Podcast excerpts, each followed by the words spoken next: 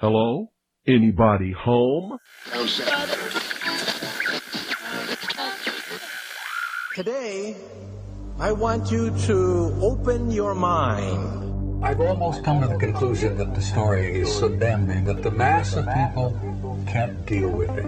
We are in process of developing a whole series of techniques to get people actually to love their servitude. We face a hostile ideology, global in scope, atheistic in character, ruthless in purpose, and insidious in method. For we are opposed around the world by a monolithic and ruthless conspiracy that relies primarily on covert means for expanding its sphere of influence. To change the minds and the attitudes and the beliefs of the people of the world, and especially the United States, to bring about one world socialist totalitarian government. The potential for the disastrous rise of misplaced power exists and will persist. It has patterned itself after every dictator who has ever planted the ripping imprint of a boot on the pages of history since the beginning of time. If you can get people to consent to the state of affairs in which they are living, then you have a much more easily controllable society than you would if you were relying wholly on clubs and firing squads and concentration camps. Tools of conquest do not necessarily come with bombs and explosions and fallout. There are weapons that are simply thoughts, attitudes, prejudices, to be found only in the minds of men. The military industrial complex not only controls our government, but they control our culture. As you connect the dots between different people, organizations, places, religions, history, suddenly the picture starts to form. If you don't connect the dots, it's just a mass of what's all this about. The kingdom of God is within man, not one man nor a group of men, but in all men, in you. You, the people, have the power to make this life free and beautiful, to make this life a wonderful adventure. Someone born in the United States is not more special than someone born in Mexico. Someone who is white is not more special than someone who is black. They're just vehicles for the consciousness to experience. Brutes have risen to power, but they lie. They do not fulfill that promise. They never will. Dictators free themselves, but they enslave the people. War is peace. Freedom is slavery. Ignorance is strength. They do not want your children to be educated. They do not want you to think too much. It was learned that the aliens had been and were then manipulating masses of people through secret societies, witchcraft, magic, the occult, and religion. They reach into our children in music, television, books. Prey on children's innocence. How can I disprove lies that are stamped with an official seal? So if you have the opportunity to stand next to one of these machines, it feels like an altar to an alien god. The Army Air Forces has announced that a flying disc has been found and is now in the possession of the Army. You can deny all the things I've seen, all the things I've discovered, but not for much longer, because too many others know what's happening out there. And no one, no government agency has jurisdiction over the truth. Any state, any entity, any ideology that fails to recognize the worth, the dignity, the rights of man, that state is obsolete. A case to be filed under M for Mankind in the Twilight Zone. It's about time some of you got acquainted with the real hard truth. Freedom is the privilege to be right. Freedom from the disasters of our mistakes. It's the heart that says, I will not acquiesce. Across the gulf of space, intellects, vast and cool and unsympathetic, regarded our planet with envious eyes. Perception is the key, and the heart Yeah. is the solution. Heart perception will change everything.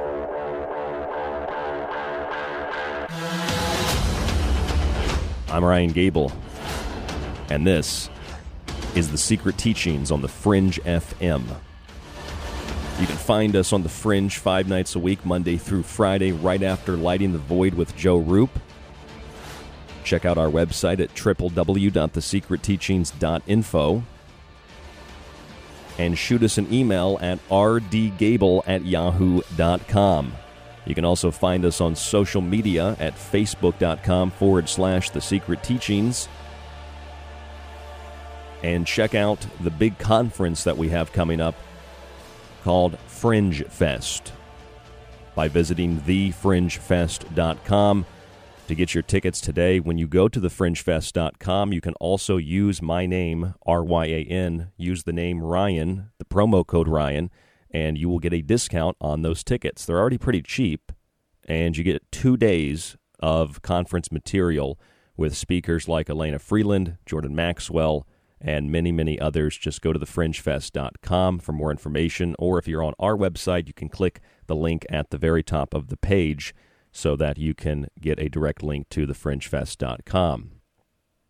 If you missed last night's show, or the show the night before, or the show on Monday, as always, they're in the archive. And I've done radio so long now that I just I do a show and I think, wow, that was a really great conversation. Or I learned a lot last night by speaking to a guest when we have a guest. And then I kind of lose track of that and I end up talking about something else and I forget how awesome a particular subject is. Like, I haven't talked about archaeology or ancient human civilization maybe more than like once or twice this entire year. I kind of felt bad about that because I love that subject. So we had Jared Murphy on last night, and he's talking about engineered soil and how all the UFO sightings, or a lot of UFO sightings, and a lot of the things that we see as being the result of alien engineering, I guess. You know, giant megalithic structures. We have uh, from pyramids all over the world to enormous temples to Göbekli Tepe. Uh, we were talking off air about the the the history of basically the planet and the the changing of the continents. He was showing me the Doggerlands last night. I had actually never seen that. Um, something on New, New Zealandia, which I think I came across that in the news at one point. So I learned a lot from Jared Murphy last night, and I hope that you did too. I hope that you learned something. That's what the show's all about, learning together. And we talked um, quite a bit about engineered soil in the first segment, first two segments. And I know, like, from the outside looking in, that might sound, you know, it's not, as he said, it's not as sexy as like a UFO or an alien spacecraft, but all the stuff he's talking about is actually evidence of something pretty incredible and other researchers, Michael Cremo, for example, or Scott Wolter, or um, the, the, I mean Robert Schoch. Uh, there's a lot of people. Graham Hancock, um, all people that of all the things I've done in radio, I've never actually interviewed Cremo. I've never interviewed. I've interviewed Scott Wolter, but I've never interviewed uh, Graham Hancock. That's kind of on my wish list. Uh, but these guys have been doing incredible work in various fields, not just archaeology, for decades and have really redefined uh, the field of archaeology. They've redefined history and pretty much any other field that comes into contact with those fields. And because of that, and for a number of other reasons, both financial and dogmatic, nothing ever changes in terms of the official narrative because it's just not acceptable to move out of line with an ideology that is profitable or an ideology that is dogmatic, and you'd have to redo the whole system to teach new generations. We really don't know as much as we thought we knew, but if we keep an open mind and we allow information to take us to a conclusion or to a theory, it will be a lot better off than if we let the theory take us to the information, which results in what Jared was talking about last night, where, and I've heard this before, but he's talking about archaeologists just literally you know, doing an excavate, excavation and they're just throwing out things that don't con- confirm, you know, pre-consider, uh, pre preconditioned biases, or just keeping things in the ground buried. Like, well, that doesn't confirm our bias, so let's just keep that in the ground, or let's just throw that out and pulverize it, get rid of it. I mean, just so much history has been lost as a result of that, and I think I think I think he mentioned it on air last night. I think he mentioned the Nazca lines and funny enough, the Nazca lines are actually in the news today. Apparently, I thought this was a joke at first, but this is from Live Science. There's a story about the Nazca line geoglyph, which is a 120 foot long cat. I mean, it kind of looks like I don't know. It kind of looks like a like a, a, a child's doodle in kindergarten. You know, something that maybe like a three year old would draw but apparently this is a new Nazca line. They've just discovered it, and it's a giant cat.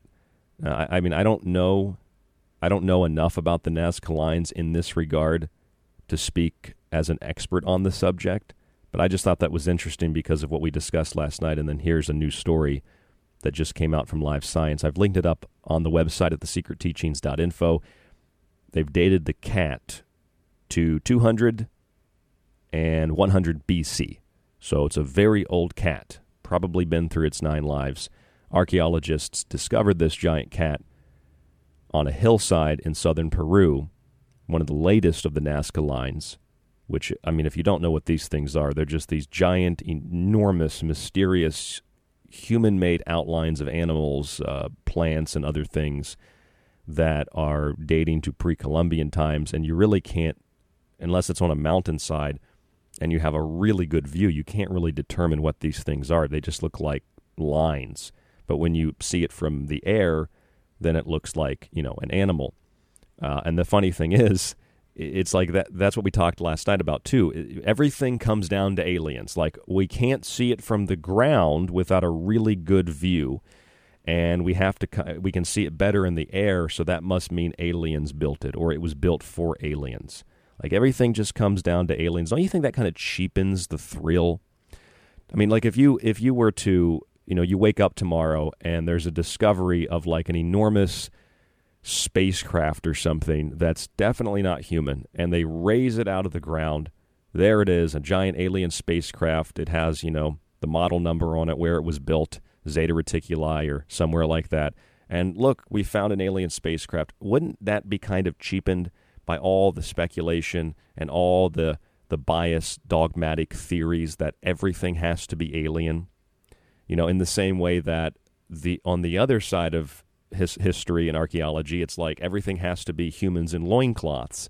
And if it's not humans in loincloths, then it must not exist. There's no way that intelligent, um, upright humanoid beings existed, let alone had any level of technological know how or development or tools uh, you know, within a certain period of time. It's the same thing. It's Ancient Aliens, not the TV show, but Ancient Aliens is a is the same kind of dogma.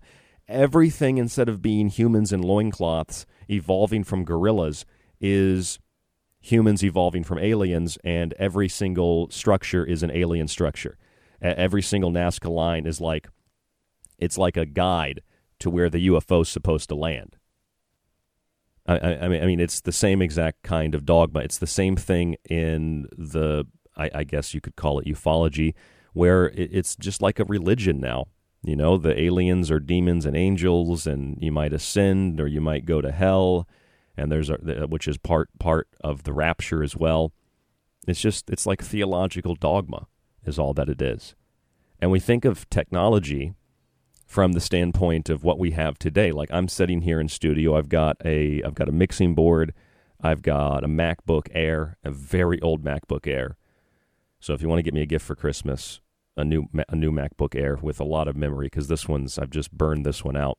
I've got like a recorder, I've got you know my computer, keyboard, I've got the whole setup here. Very it's fairly antiquated, but it lets me get the job done right? Because it's not really about having the fancy equipment, it's about the information. And as long as it sounds good, the quality's good, then it's worth something. But I have all this technology around me, and just because we didn't go into a tomb in Egypt and find like a tablet, not the kind of tablet maybe you're thinking of, but if we didn't go in and find a tablet with an Apple logo on the back, there are really people that are professionals who think, well, we didn't find an iPhone, so they must not have been technologically advanced, right?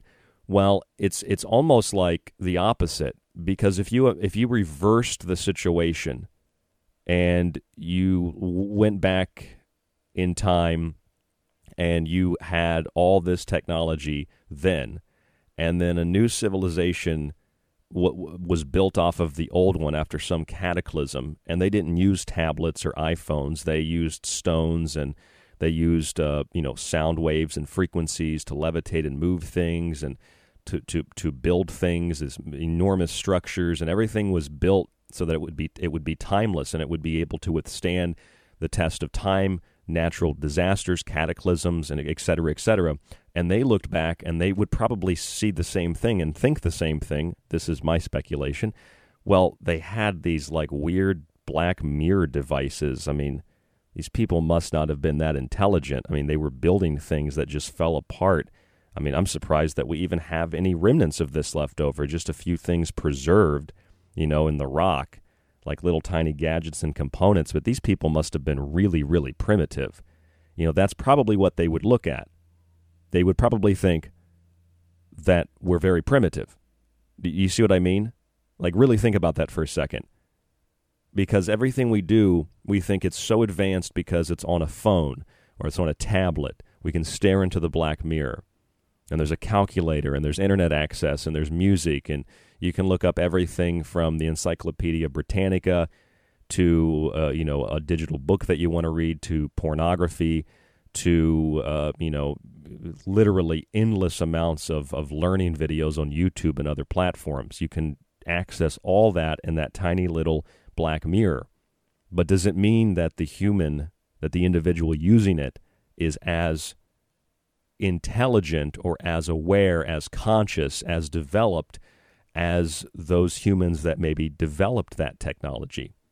So, if you have the development of something that is very advanced by whatever definition, whatever standard, it's only as advanced in terms of the whole human race. This is just my perspective of the whole human race in regards to the lowest common denominator.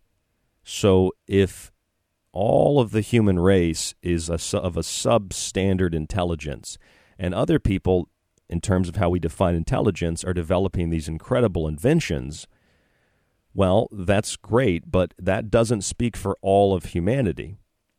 Now, if you were to reverse it once more, I, I highly doubt, but I have no idea.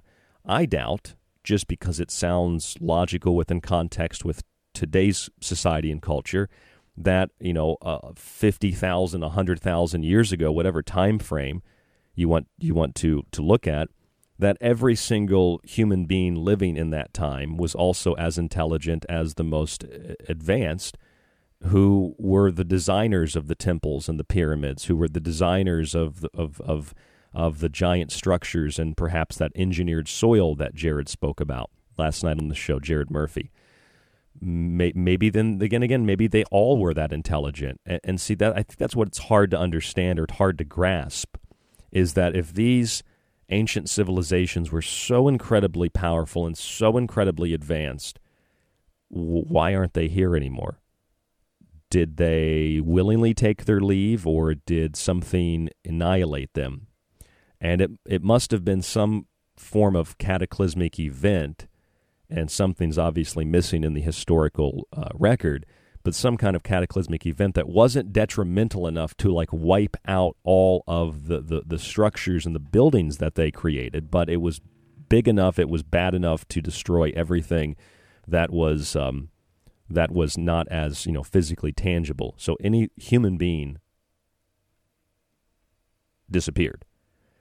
And I think it's hard for us, probably in the subconscious, to comprehend that because we think, well, look, we have these skyscrapers, we have these iPhones. We're, we're at the height of human civilization here.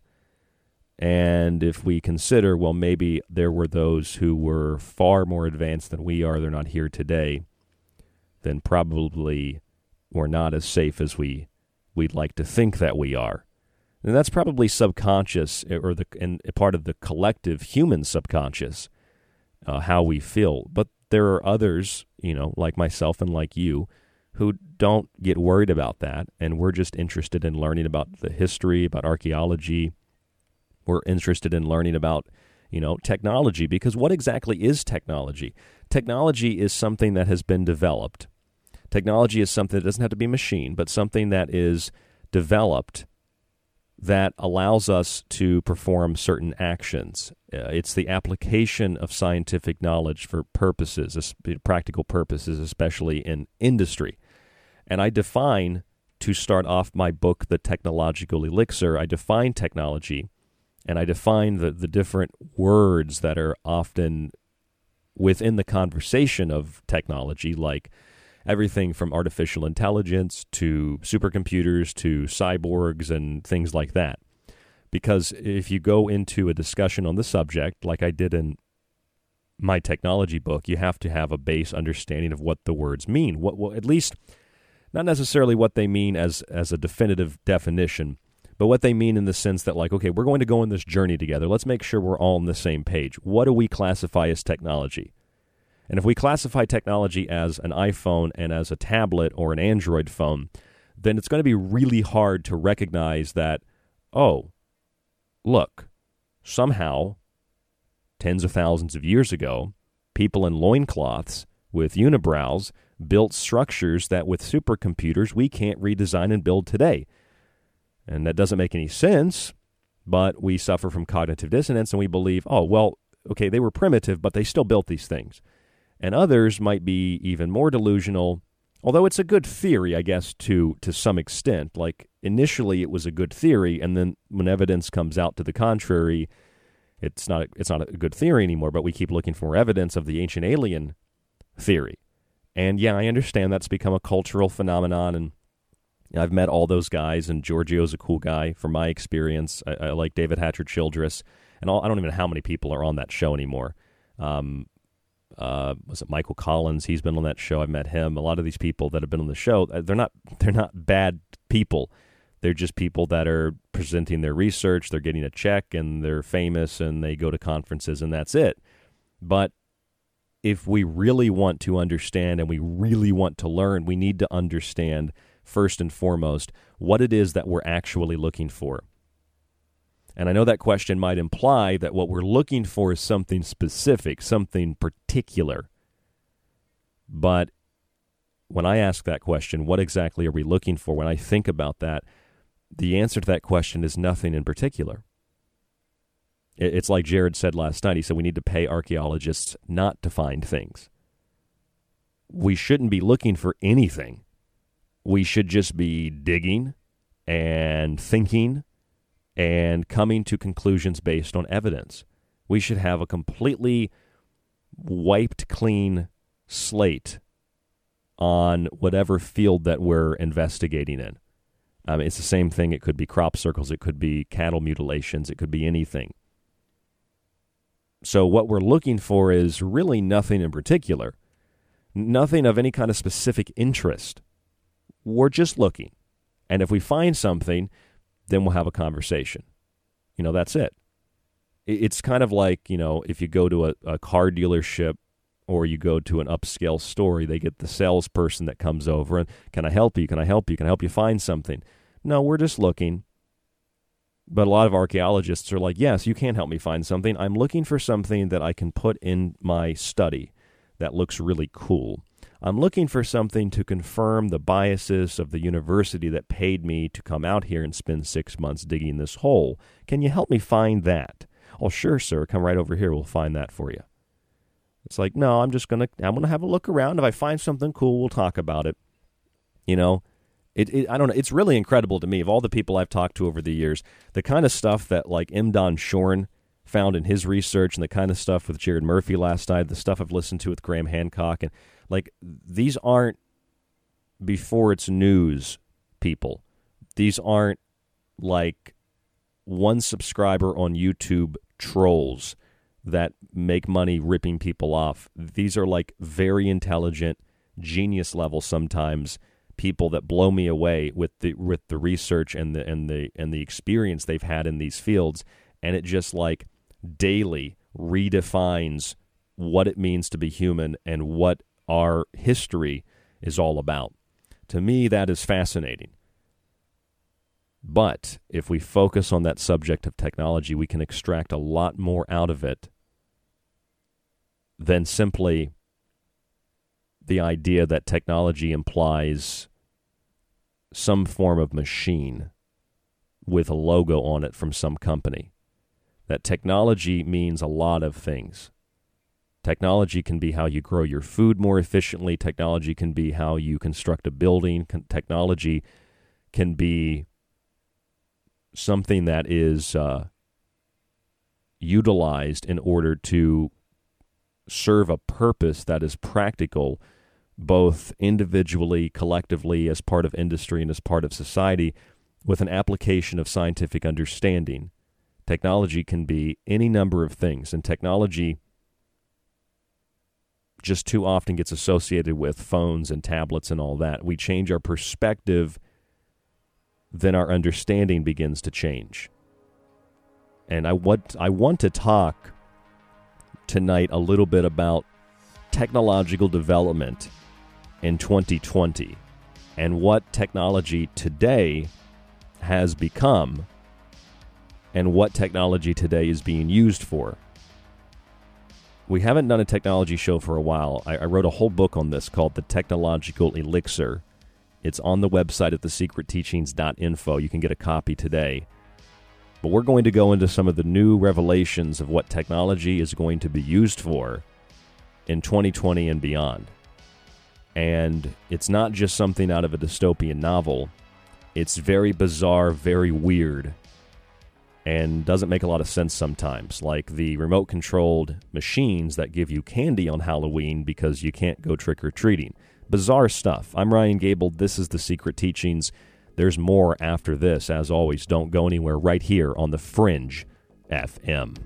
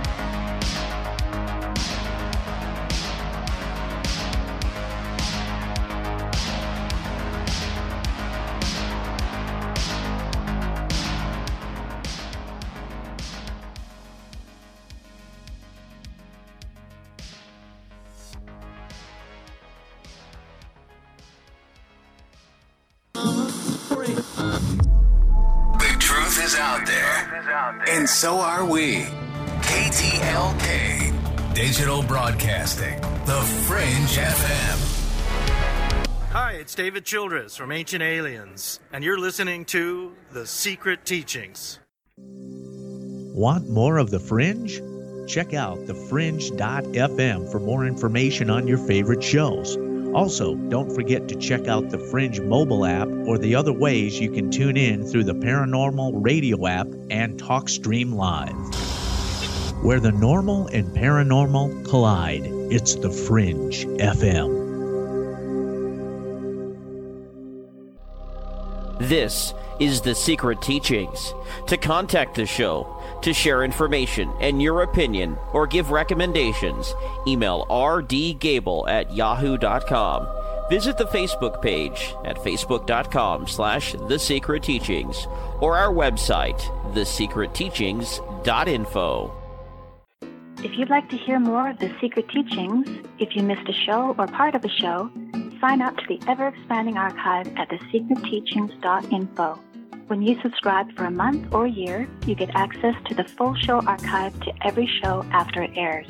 You can download and stream unlimited episodes and share your login with friends or family. With your subscription, you can also get access on the website to all of Ryan's digital books and the ever growing montage archive. Just visit thesecretteachings.info and click on the Donate Subscribe tab at the top of the page. Use the secure PayPal link and start your membership today. By subscribing, you support The Secret Teachings, The Fringe FM, Ryan, and yourself.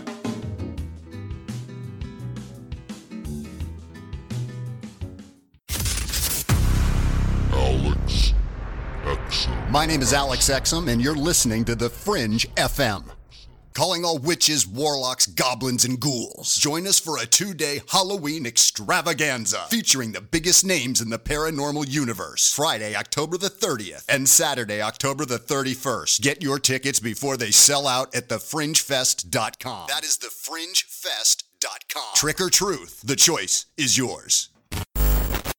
So, you love talk radio? Then you'll love TalkStreamLive.com. TalkStream Live is always on, 24 7, with the best streaming talk shows. Find your favorite talkers and discover some new ones. It's free, readily available online or on mobile with any smartphone or tablet. Finding your favorite talk shows all in one place has gotten a whole lot easier. Just go to TalkStreamLive.com. Be sure to download the free apps from Google Play or the iTunes App Store.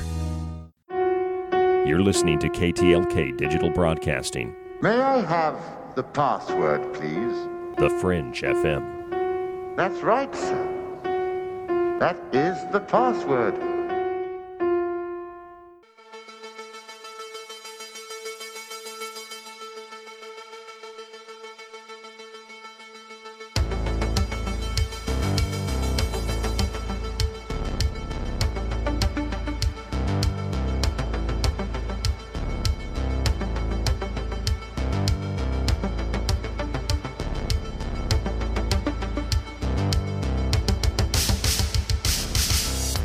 Listening to The Secret Teachings. I'm your host, Ryan Gable, and this is The Fringe FM. The Fringe.fm is the network website. If you have Apple or if you have Android, you can go to the Apple Store or the Android Store. What is that? The Google Play Store? I'm not sure. I've had Apple most of my life, but whatever it is, if you have the other phone, and download the Fringe FM app to listen to the network. And there are other cool features of the Fringe FM app, like you can use the little um, voice recorder and you can send us messages or comments or whatever through the network and it'll upload it into the into the system with that app. You can check that out on Apple or Android. I think it's also on Alexa, but you know me. I'm in terms of business, I'm kind of counterproductive. I don't like Alexa. I don't like. I don't even like Apple, but I really don't like Alexa because if anything listens to me, it's not just my phone. It's these artificially intelligent voice assistants. So I don't want anything to do with Alexa, but you can if you have Alexa, you can use it uh, for the for the Fringe. Fringe.fm is the network website, and also the Fringe Fest. I'm going to keep hammering on this because it's coming up fast. TheFringeFest.com. Use the promo code Ryan, R Y A N, and you get a discount for your tickets to the Fringe Fest. You can see all the speakers, or at least some of the speakers, on thefringefest.com. And as always, we're giving out free tickets. Tonight, we're going to do it different. Tonight, the first two emails get a pair of tickets. rdgable at yahoo.com. And that's it. rdgable at yahoo.com. Two free tickets. First two emails go you get two free tickets to the Fringe Fest. So last night we talked a lot about technology, and we talked a lot about technology in regards to ancient human civilization. And I did a lot of thinking. I actually talked to Jared Murphy. We talked like two hours before the show and an hour after the show. So I had like a, a five hour conversation with this guy.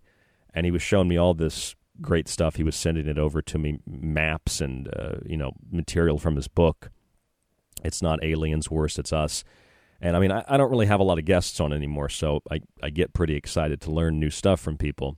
But I started thinking after that conversation, and I was thinking it this morning and most of today. If you have an iPhone or any kind of phone, so called smartphone, it does all these different things, right? It does the, the calculator, it does the internet, it, it does applications for whatever it is that you I mean for the Fringe FM it hasn't there's an app for that. You know. And so the phone does pretty much everything. But the people that use the phone generally as IQs steadily drop and attention spans steadily drop statistically in the mainline me- literature, the individuals using it, I mean, and that includes you and me, the individuals using it aren't necessarily able to do basic human functions. Like some people rely on a calculator so much they can't do basic arithmetic. You know, I mean, we had um, when I was in when I was in high school, we had a I had a German class that I took. I took four years of German, and one of the German classes, um, and this is in high school. I'm like in the year that I, I, took it in ninth grade. Like I started it in ninth grade, but I think it was like the second or third year. So this is like 10th or 11th grade. There was a girl in the German class who did not know how to tell time from a digital clock. I'll never forget that. She literally she because we had to tell the you know the time in uh, in German, and th- this girl could not tell time in English on a digital clock. It just blew my mind. And I was not a smart kid. All right, I was a very dumb kid. But it blew my mind and it just stuck with me. And you might think, well, how could you not tell time? You just must not know numbers. Yes, she didn't know numbers and she almost was out of high school. How is that possible? Well, there are a lot of reasons for that, but perhaps one of the reasons is we have machines that do everything for us. So, at some point in the development of certain technologies, we work and work and work to build this structure, to build this system. And then the goal is supposed to be that the system will then work for us. And we won't have to really do much. I mean, from the printing press to the cotton gin to cars, you know, to uh, forks and spoons, whatever the technology is that makes life easier, to the washing machine and the, and the dryer, to the stove, to, although I hate it, the microwave, you know, to canned food after World War II. All these things that are, it's not part of some conspiracy, it's part of the evolution of human development, human society, culture, uh, economics, warfare. And as this all comes together, we start to realize that with all this technology, we can create a life of luxury. And at least that's what we think initially. And then as we develop the technology and we start to use it, it, things are so expensive, we end up working more in order to purchase things that are supposed to make our lives easier and more luxurious. And in some ways, perhaps they do. You don't have to go down to the river with a washboard and, you know, wash the clothes. But there are trade offs. And there might be things that we would otherwise consider to be problems or long drawn out processes. But once those problems are solved or those long drawn out processes are reduced, what typically happens is we find that there are a plethora of additional problems, but since we were so concerned with the original problem, we tend to overlook the five or six other problems that come about as a result of fixing the original problem. And that's what happens with technological development. It happens naturally. So now what do you do with all this free time? Well, you have more gadgets and you have more gizmos and they're expensive, so you have to work for them. And you you you end up becoming a slave to the technology. In other words, you work for it. It does not work for you. And maybe that's one of the greatest lies of the industrial age. And perhaps it's not so much a lie as it is just like a theory like if we have all these great, wonderful technologies, you can live a life of luxury. But what have these great, wonderful technologies done? In some ways, it's a life of luxury, I guess, if you consider watching TV and playing video games a life of luxury. But it's also disconnected us from each other, and it has disconnected us from the environment around us.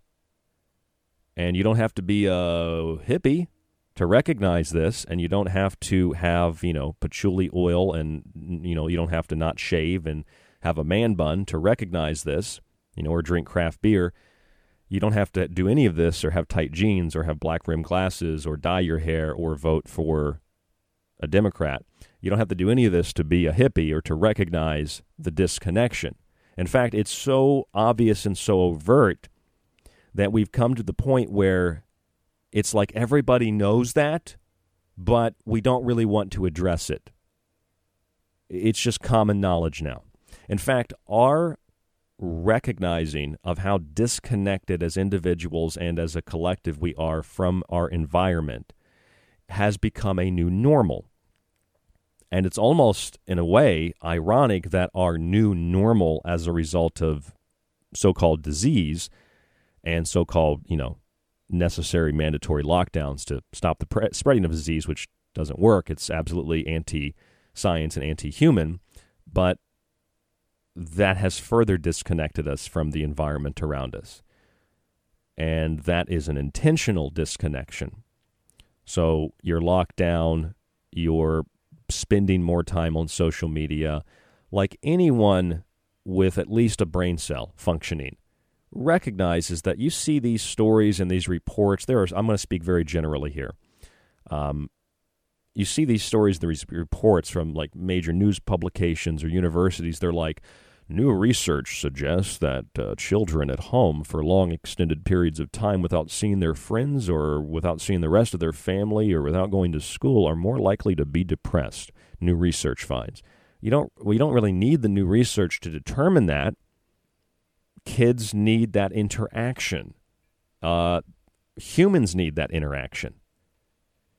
And so it's um you know it's like I did a show Friday called Black Transmutation where we looked at the rates that are increasing of homelessness, poverty in general, starvation, like to the tune of hundreds of millions of people as a result of lockdown, and the result of lockdown in countries like the United States and parts of the UK and other parts of the world where suicide rates have skyrocketed and where people that are within my generation, I'm not proud to say I'm millennial, I guess, if you have to define me put me into a category.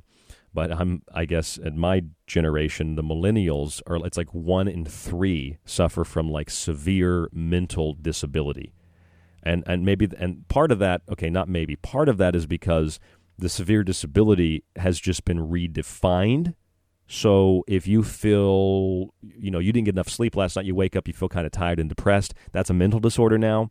You don't want to go to work. You only want to work 10 hours a week because you're lazy. Well, that's a mental disorder now. It's called burnout syndrome, according to the International Classification of Diseases and the World Health Organization. You being a lazy son of a bitch means that you have a mental disorder now. And maybe you do. It's called lethargy and sloth. It's one of the seven sins. But there are other reasons that you might feel that way. It could be diet. It could be not getting enough sunlight. Not, there's a lot of different factors that come into play here. The point is, in our current state of isolation as a result of so called disease, we've turned to technology as the savior once more, which is what my book is called The Technological Elixir. It is the elixir that will save us from all the bad stuff. It'll save us from death. It'll it'll keep us alive forever. Keep us functioning. Keep the the the engine humming along. But what has it done except to create disconnect? Now, I'm not saying technology is a is a bad is such a stale term, but and uh, I mean, it would be disingenuous to try to find an, another term that would be more applicable. But t- it's not that technology is bad or technology is evil or oh, you don't like technology. Why are you using it? That's not what I mean. What what I mean is there needs to be some level of responsibility on an individual level in recognizing that sometimes you know you're sad or you're depressed or you have some other kind of problem it's not because of some mental condition or it's not a result even of your diet. It's a result of spending too much time connected to the machine because the machine virtual world is an artificial synthetic world. And we're not artificial synthetic beings. We are organic beings. And we need each other and we need our environment. And when we disconnect from it, we are disconnecting from the source of life. So, this is why witches, yeah, I knock on TikTok witches because I think they're preposterous. I think they are asinine. But I have the viewpoint of, uh, you know, your average traditional witch that the intention in celebrating certain holy days or holidays and dancing and drawing down the moon and the different rituals and things that are performed. Um, you know, the symbols, the sigils, the tools that are used for ritual, uh, the four elements. This is to align yourself with nature because within nature is the fundamental underlying energy and the fundamental underlying force of, of human, whatever human is, in a non physical way. It's the spirit, it's everywhere. It's in everything. You can breathe it in when you go outside and feel that crisp, cool autumn air. You can feel it when the sun hits you. So, if that is our source of life, in a sense, if that is our source of life and we're disconnected from it, not because of some conspiracy, but because of a number of reasons that might involve some conspiracies, that might involve control, that might involve money, that might involve special interests, that might involve bias and bigotry, that might involve people that just don't take responsibility. Who knows? It's a lot of different things. But the point is, disconnecting from that source, you're probably going to feel much more isolated. And then you get like these, you get these studies again that are like, you know, students that stay at home for long extended periods of time are more likely to be depressed. Really? You needed to spend like $100,000 and interview people to find out that if they're home by themselves and they don't go to work and they don't communicate with others and everything's digital, that they're going to be depressed? Really? Anybody, I think, can figure that out without a degree. It's pretty simple. You feel it. I'm not feeling good because I'm not connected with other people. I'm not connected with my environment. And you know, we get these we get these these words and these phrases that become popular popular. And you know I I understand what they mean but they can be kind of frustrating because you know there's always that political angle or an environmentalist angle. It's just like come on man just get back out in nature. And that's such a stale phrase. It's such a stale statement. Just get back out in nature and you'll feel feel good. When someone tells me that the only thing I think that'll make me feel good is me punching them in the face. I get tired of hearing that. Get out in nature, you'll feel good. It'll be great. Go out and hug a tree. Like, I understand the underlying current of what you're saying. I just don't like how trendy that's become. But for all intents and purposes, yeah, go outside and enjoy nature because it will probably make you feel better. And don't do not bring your phone with you. And you know, you get other things like just man, come on, just like you just need to understand that everything is connected, everything is one, we're all part of the same family. And again, it's like the only thing about that that um that I disagree on is the fact that you have to repeat and regurgitate what is a trendy social hashtag and a trendy social commentary on the state of human existence. I don't want to hear that. How about you come up with like an original thought? How about you think for yourself and say, when someone's feeling down about something, you tell them, well, maybe we could go for a walk because when I'm in nature, I feel really good. Like that's another way to approach it. You're not going to get to anybody. At least you're not going to. I get it, and it makes me want to stay inside and lock myself down when I hear people to tell me go outside and take a walk because it's just a nice, really great, really nice, great day outside. And if I go outside, all my depression goes away. Well, that makes me more depressed because sometimes I know what makes me depressed. It's not because I don't have enough sunlight. It's because I'm dealing with other things. Other things that might be a result that have nothing to do with the environment, that might be a result of certain social and cultural issues that we're dealing with.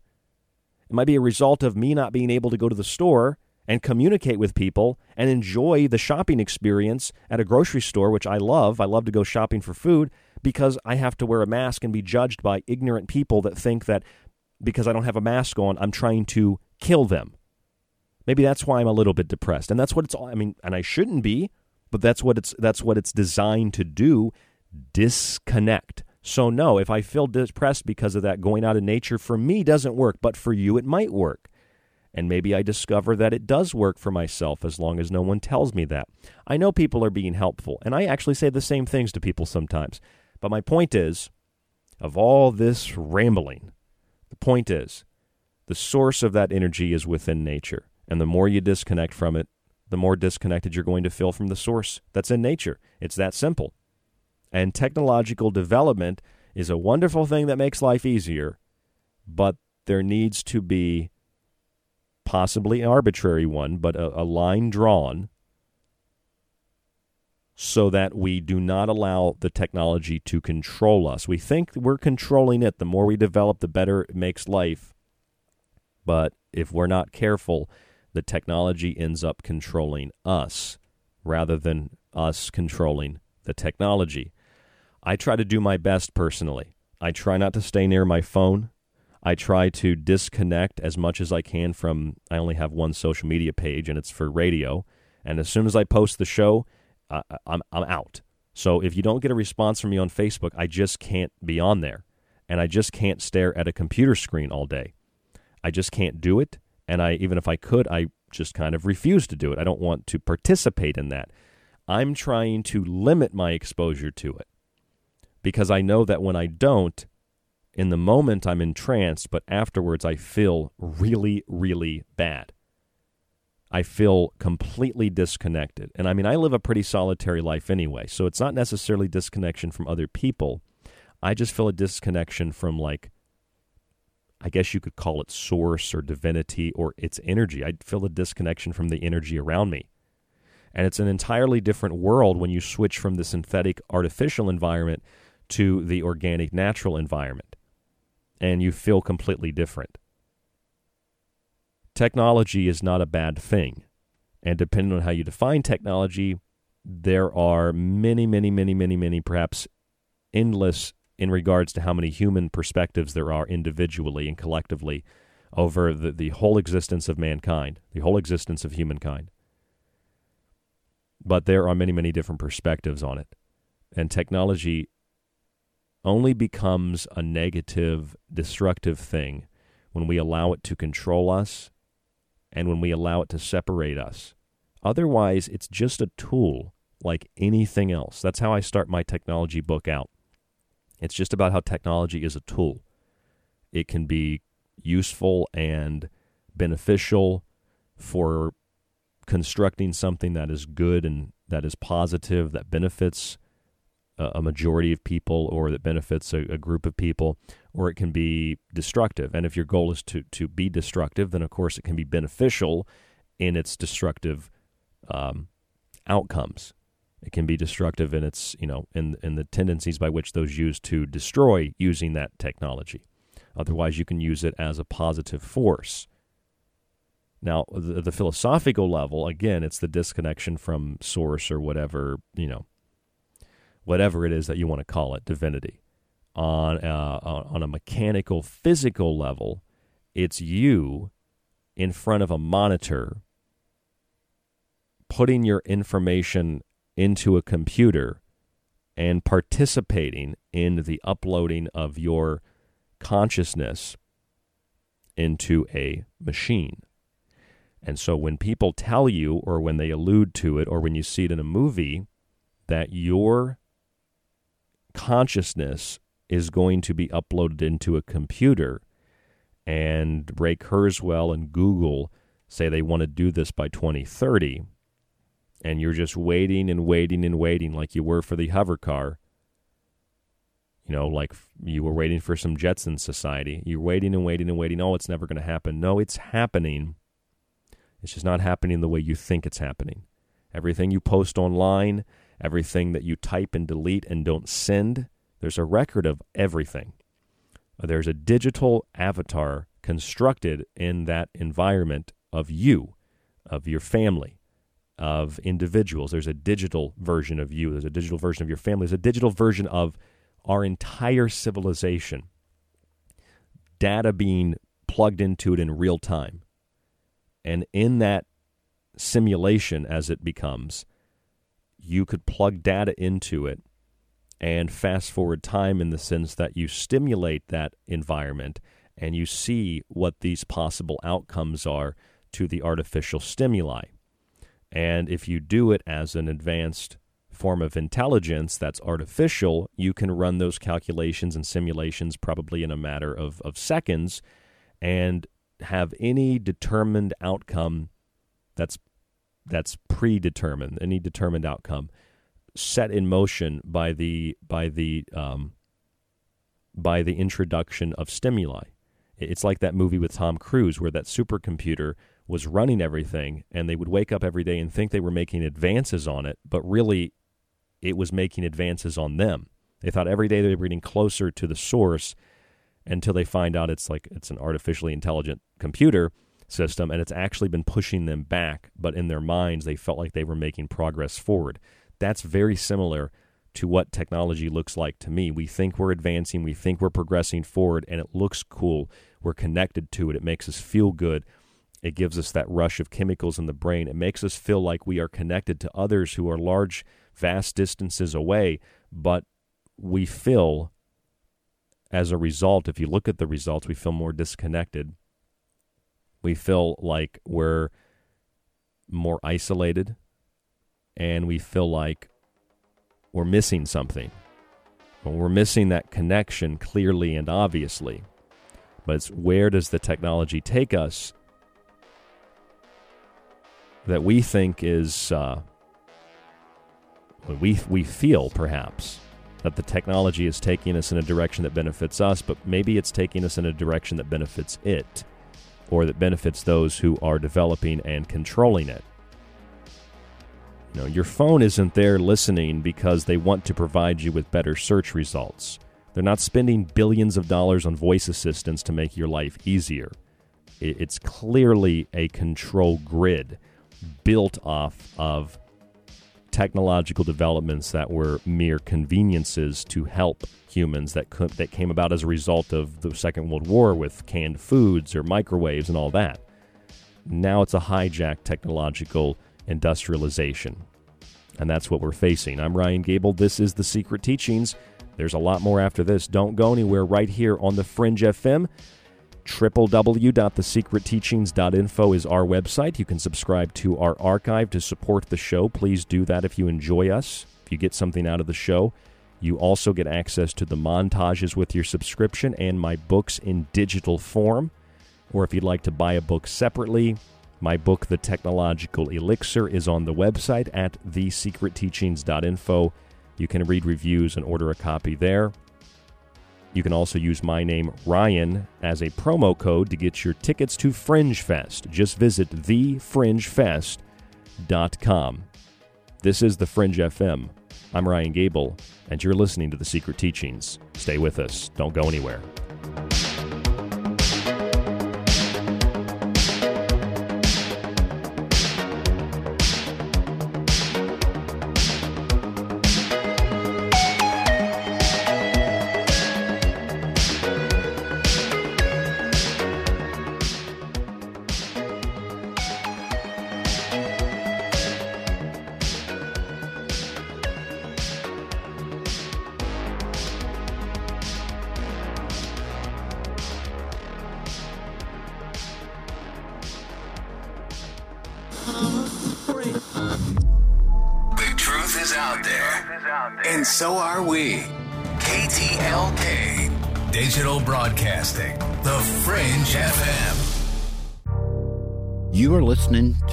Secret Teachings.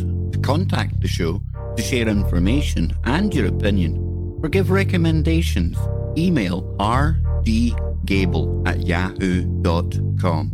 Visit the Facebook page, facebook.com forward slash The Secret Teachings, or visit the website at www.thesecretteachings.info. You could listen to this And that show is now running all day Friday and all day Saturday on History Channel, which is really amazing. It's, I don't know if there's any other show on TV that's doing that right now. So I hate this channel.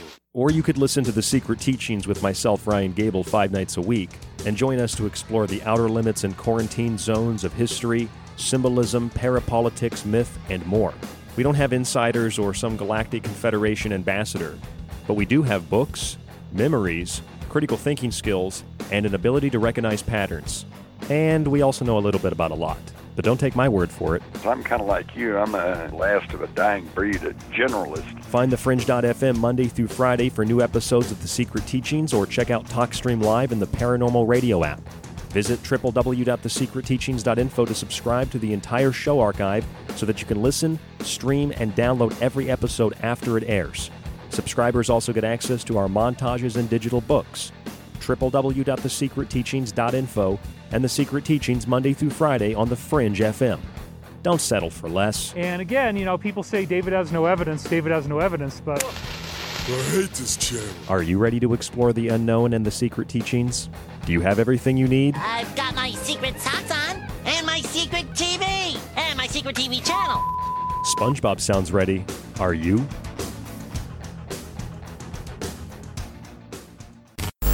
Why listen to the Fringe FM? We are your number one source for talk radio the mainstream media won't touch. Joe Rupe brings you everything occult with Lighting the Void. Ryan Gables shatters paradigms with esoteric knowledge on the secret teachings. Gigi and Cortana explore the inner workings of our reality with Shift Happens. Jess of the Rogue Report brings you years of research to explore the hidden facts behind alternative topics. And myself, Alex Exum of Live Talk, the so called Joker in the deck. We are the Fringe FM.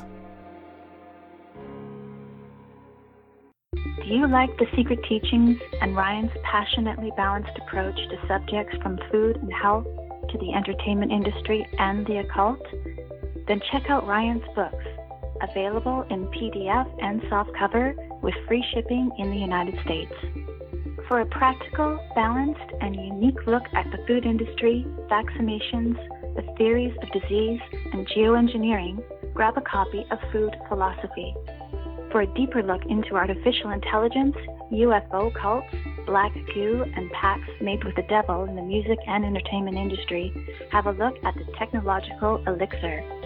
Or look for Ryan's masterpiece, Occult Arcana, an encyclopedia of occult knowledge spanning from mythology and science to symbols and sigils, from ritual magic to voodoo, and from comparative religion and psychic abilities to paranormal activity.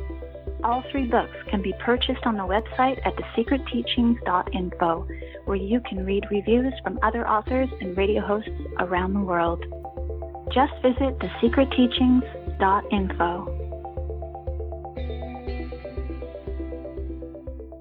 What happens when you bring the Fringe FM together with the world's leading paranormal experts and influencers? What if no topic was off the table, including paranormal events, conspiracy theory, witchcraft, psychic abilities, astrology, ufology, and more? And what would happen if you broadcast this event in crystal clear video live around the world, allowing viewers to interact with their favorite presenters? You would have created the monster that is the Fringe Fest 2020.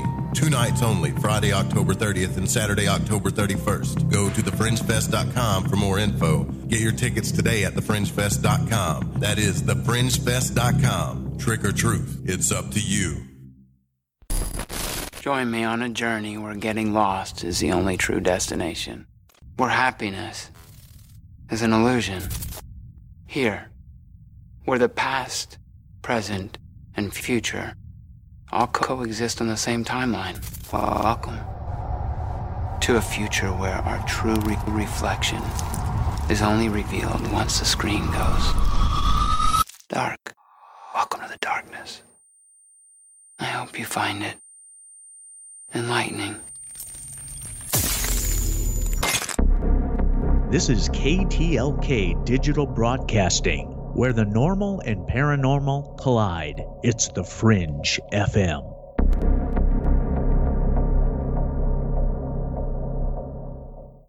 Hello, this is James McCanney, and I would like to influence you to listen to The Secret Teachings with Ryan Gable. It's a show that brings you a tremendous amount of variety with insight uh, with a lot of great guests. And uh, visit my webpage, jmccsci.com.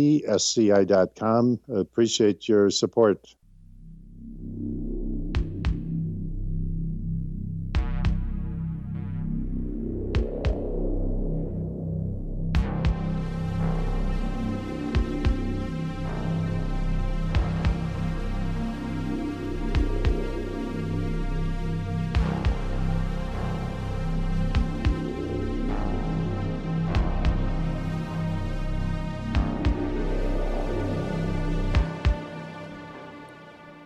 Ryan Gable, and this is The Secret Teachings on the Fringe FM. TheFringeFest.com. That's where you can get your tickets to the Fringe Fest. TheFringe.fm is the network website. If you use my name, R Y A N Ryan, you'll get discounts for your tickets to Fringe Fest. Just check it out at thefringefest.com. It's a big event coming up the weekend of Halloween, Friday and Saturday. We've got Harold Kautz, we've got Linda Godfrey, Karen Dahlman, and many more that'll be speaking as part of our Fringe FM Festival Halloween Conference. If you'd like to contact us, rdgable at yahoo.com, rdgable at yahoo.com. I like to try to string together the shows that we do so they they link up. And I always wait for someone to to listen to the secret teachings and say, "Oh my god, I recognize that you're like pulling all these topics together and streaming and linking your shows together." And I don't think anybody's recognized that yet, but that's what my intention is. I try to link things together. So on Monday night this week, we did a show on uh, the Crooked Man, and which is an archetype and also an urban legend, and uh, some topical news dealing with human trafficking and things of that nature. Now, the, the root of that is the abuse of a child, is the abuse of innocence and purity. It is a an evil act. And we followed that up Tuesday night with a show called Trick of Evil, Treat of Knowledge. And how, on an individual level, despite the tricks of evil, if we become knowledgeable, and that means objective knowledge, not bias political views or ideologies or collectives, but objective knowledge. The treat of knowledge helps us to grow and to overcome the perception of the darkness of things like human trafficking and things of that nature. It doesn't stop it, but in recognizing it, we are not consumed by it. We are able to consume it and to show other people who might not be aware of it. So that's why we do the secret teachings. And then because of the the vast quantity of knowledge that is available just from your natural environment around you, not to mention the, the, the, the, the books that you can get your hands on and read what researchers all over the world for, for, for literally since the beginning of, of, of printed books of press have have discovered and found. And you can just you think YouTube's impressive read books and you'll find incredible information in those books on whatever subject you're interested in. And so we take that treat of knowledge into last night's show with Jared Murphy and uh, we talk with Jared about all these incredible uh, discoveries from engineered soil, which maybe helps plants of all varieties to grow without depleting the soil. It's artificial, it's engineered, but that it's also the way that buildings were constructed in these times, like pyramidal structures, temples, etc. They were built in a way where the soil was designed to cancel out the frequencies. Uh, this was the craziest thing he said last night. I thought was it was brilliant um, in terms of if that was really what it was used for. Whoever developed this was was on a level we can't probably fathom in terms of intellectual development and, and, and engineering, but that it was it would cancel out earthquakes because which what they are they're just frequencies and waves that move through the earth. It, it, that could cancel out earthquakes with the frequency in the soil. Like that's some pretty powerful stuff. And if you want evidence of like something incredible, well, there's the soil yeah, but that's not a UFO. Do you really need a UFO? Why do you need the UFO? Why do you need the government to say that aliens are real? You want something that is incredible. You want proof of that incredible thing. It's all around you. It's in those temples and those sites. It's, as Jared Murphy said, it's in the soil. Uh, it's in the art. It's in the so called anomalies that when you put the anomalies together, whoa, our history is completely different doesn't really affect me because I don't have a dogma to support. But the point is, you put all this together, and tonight we we dip our toe into the world of technology, which we have not done for some time. I spent maybe the first two segments discussing the, the, the, the psychology, the philosophy of technological development, the, the evolution of technological development, the social, economic, cultural, uh, human consequences of technological development.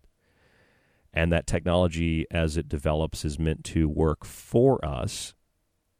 But if we allow ourselves to be consumed by it, and it's pretty easy, we end up working for the technology, not just because of the economic costs of it, but because we do nothing but submit to it. We don't just use it as a tool, we submit entirely to it and we are immersed in it. So we have begun the process of immersing ourselves in a digital virtual reality. But yeah, you can turn it off right now and go outside. But we're immersed in this digital virtual reality and we don't recognize that we are. And as we're immersed deeper and deeper into it, it changes the brain, it changes our perception. It doesn't just damage your eyesight to stare at a screen. It changes our perception of the world. Like anything that we focus on, our perception changes, or at least our focus is our perception. So the world around us is, is based off of that perception.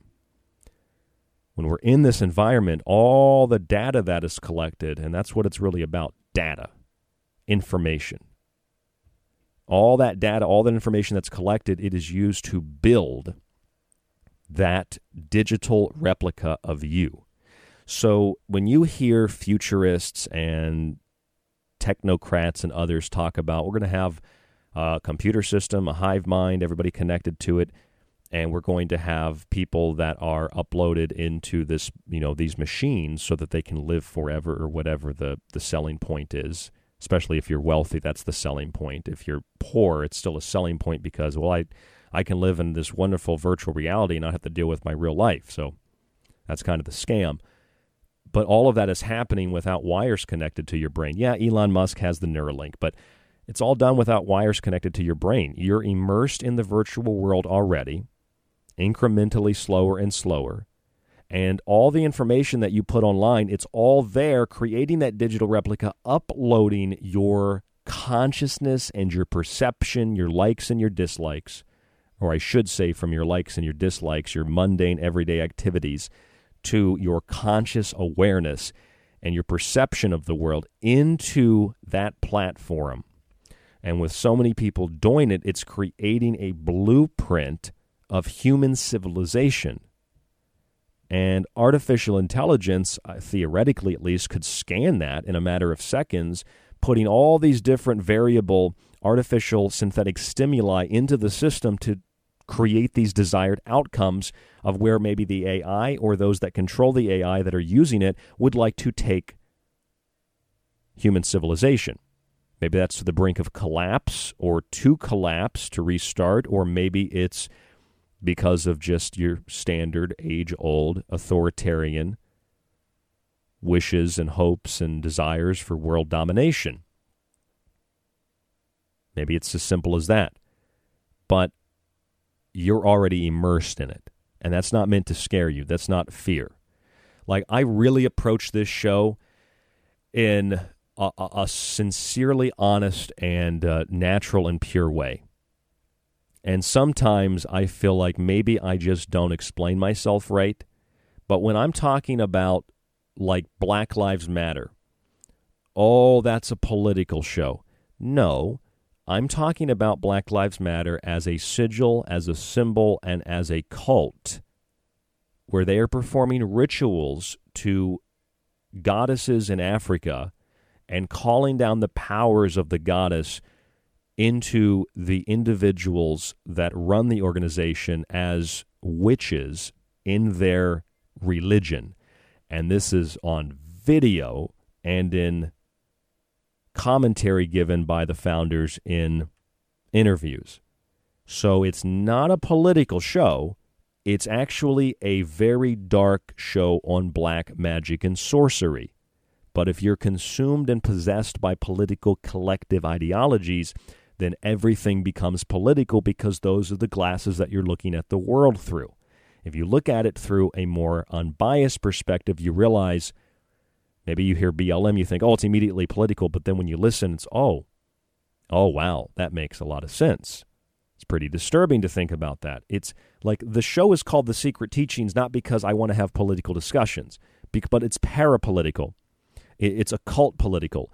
Politics are just what's on the surface, okay? It's what we see every day. It's the, the topical information. But beyond that, you incorporate the myth, the archetypes, the symbolism, you incorporate the theology, the philosophy, the anthropology, the archaeology, the history. You incorporate all that into it, and you get something that I call the secret teachings. And then you can look at technology in the same way. We're being disconnected from that source of, of, of that divinity, whatever you want to call it. And it's not because of a conspiracy per se, it's because of natural evolutionary development, but then that has also been hijacked and used to make money and to control people. And it's obvious, like anything else, that's what new developments are going to be used for. You think everybody from the governor to the mayor to your friends down the road all conspired together to have a lockdown and a mask? No. A handful of people said this would be best with no evidence, and then everybody deep throated it. Okay, they bent over and they lubed up and they said, put it in, Fauci. And then the whole world fell into economic crisis because of lies not because of science. But they just keep calling it science. It's science, it's science, it's science. It's, it's not science. Science is a fluid process by which information is derived from observation. And if you develop a theory, the theory is based on the observation, not on your predetermined, paid for conclusion that you would like to get to reinforce your personal dogmatic biases or those of the industry or the university or the group that you're working or participating in and for. Real science used to be scorned because science was a threat to religious dogma. Now, science of any variety is used by people and groups to confirm the biases of those same dogmatic systems of belief, and it's become a religion with scientists becoming the high priests. In other words, what this means on a more fundamental philosophical level, as I defined and described in my book, The Technological Elixir, which you can get at thesecretteachings.info, this is one of the first chapters. Science originally was seen by the religious community and the religious minded. Not that scientists weren't religious, but the religious minded and the religious groups as a threat to God. But science now has replaced religion as the hierarchical dogmatic authority, sometimes working hand in hand to facilitate the transfer of that power and science now is God.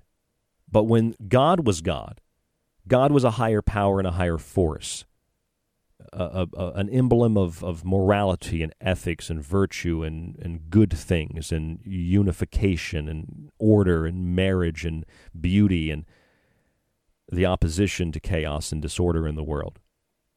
But when God is removed, when God represents those things and replaced with science only. Well, the only gods of science are what we can see under a microscope, what we speculate on, and ultimately where the dollar or where your currency, where your energy actually takes you in determining the outcomes of those observations and investigations. The God of religion was placed with the, replaced by the God of science. And that God of science now subjects the natural world not to the whims of God and the goddess and nature, but to the whims of humankind who engineer it and alter it and mess with it and tamper with it with the arrogant notion that we can make it better because God doesn't understand how the world works. And then you just see one monumental F up after another. Oh, genetic engineering. Oh, we didn't know there were 1,500 genetic displacements and removals and additions in the genetic code. We just changed one gene, said researchers at Columbia University when they did an in vitro study on uh, blind, literally, it's funny, but they did a study on blind mice and they cured blindness, but they're like, oh, there's thousands of genetic mutations. Oops. God didn't make that mistake. You made that mistake because you tampered with the fundamental laws of nature, and then the two people that developed the CRISPR gene editing technology just got like Nobel Prizes.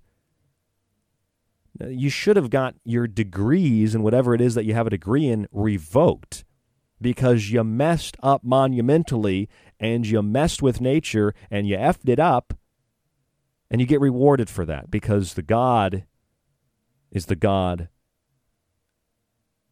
of the human being, not the God of a higher source of energy and power. And now science has deteriorated to where we've moved into a lower realm of what some might call hell. We've moved so far from God and we've moved so far from even placing humans in the place of God that now belief is really in nothing. Belief is the foundation for existence, but a belief in an atheistic, anarchist environment. And if you don't believe in anything and you don't have any level of, I'm not talking about blind faith, but you don't have any level of faith in anything, what happens is there's no purpose. And if there's no purpose, there's no consequences to your actions. And then things start to fall apart and they start to go bad and rot. So there does need to be a reintroduction of real science and then reintroduction of God and a reintroduction of reason and logic into our discussions and debates and our observations of the natural world. If we don't have that, then the only purpose is chaos. And that will destroy the world that we're trying to control and subject to our will, as control and subjection to our will typically does, which will create a much more destructive environment for us to live in and not actually progress us forward in the way that futurists and others suggest that it will. But what do I know? I'm just a radio host. This is The Secret Teachings. I'm Ryan Gable. Stay with us. We'll be back.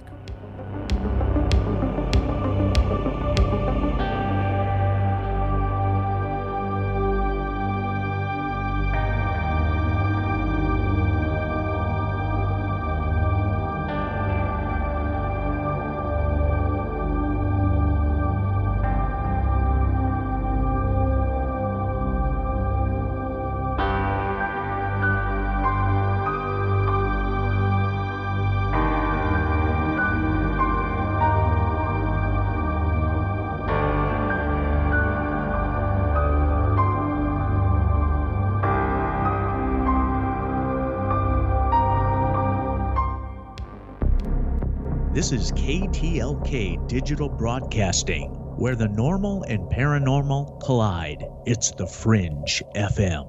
You could listen to this. And that show is now running all day Friday and all day Saturday on History Channel, which is really amazing. It's, I don't know if there's any other show on TV that's doing that right now. So I hate this channel. Or you could listen to The Secret Teachings with myself, Ryan Gable, five nights a week, and join us to explore the outer limits and quarantine zones of history, symbolism, parapolitics, myth, and more. We don't have insiders or some galactic confederation ambassador, but we do have books, memories, critical thinking skills, and an ability to recognize patterns. And we also know a little bit about a lot. But don't take my word for it. I'm kind of like you. I'm a last of a dying breed, a generalist. Find the Fringe.fm Monday through Friday for new episodes of The Secret Teachings or check out TalkStream Live in the Paranormal Radio app. Visit www.thesecretteachings.info to subscribe to the entire show archive so that you can listen, stream, and download every episode after it airs.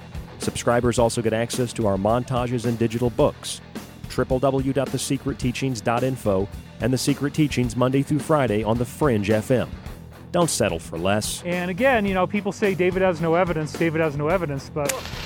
I hate this channel. They all say the same thing. They're all like, you know, over the last four years, everything good that happened was because of us. And we would have done more good stuff if it wasn't for those guys. And then they, the Democrats, go, oh, we did all the good stuff. it's like you're all working for the same guy. Alex Exum. My name is Alex Exum, and I host Live Talk here on the Fringe FM. If you're sick of hearing about COVID 19, I invite you to listen to my show, 7 p.m. Pacific, Tuesday nights, for a COVID free zone. We will not be talking about the C word. We discuss news, society, and culture, but not COVID 19. Go listen to the other fearmongers if you want to hear that nonsense. Want more of The Fringe? Check out thefringe.fm for more information on your favorite shows. Also, don't forget to check out the Fringe mobile app or the other ways you can tune in through the Paranormal Radio app and TalkStream Live. Where the normal and paranormal collide, it's the Fringe FM.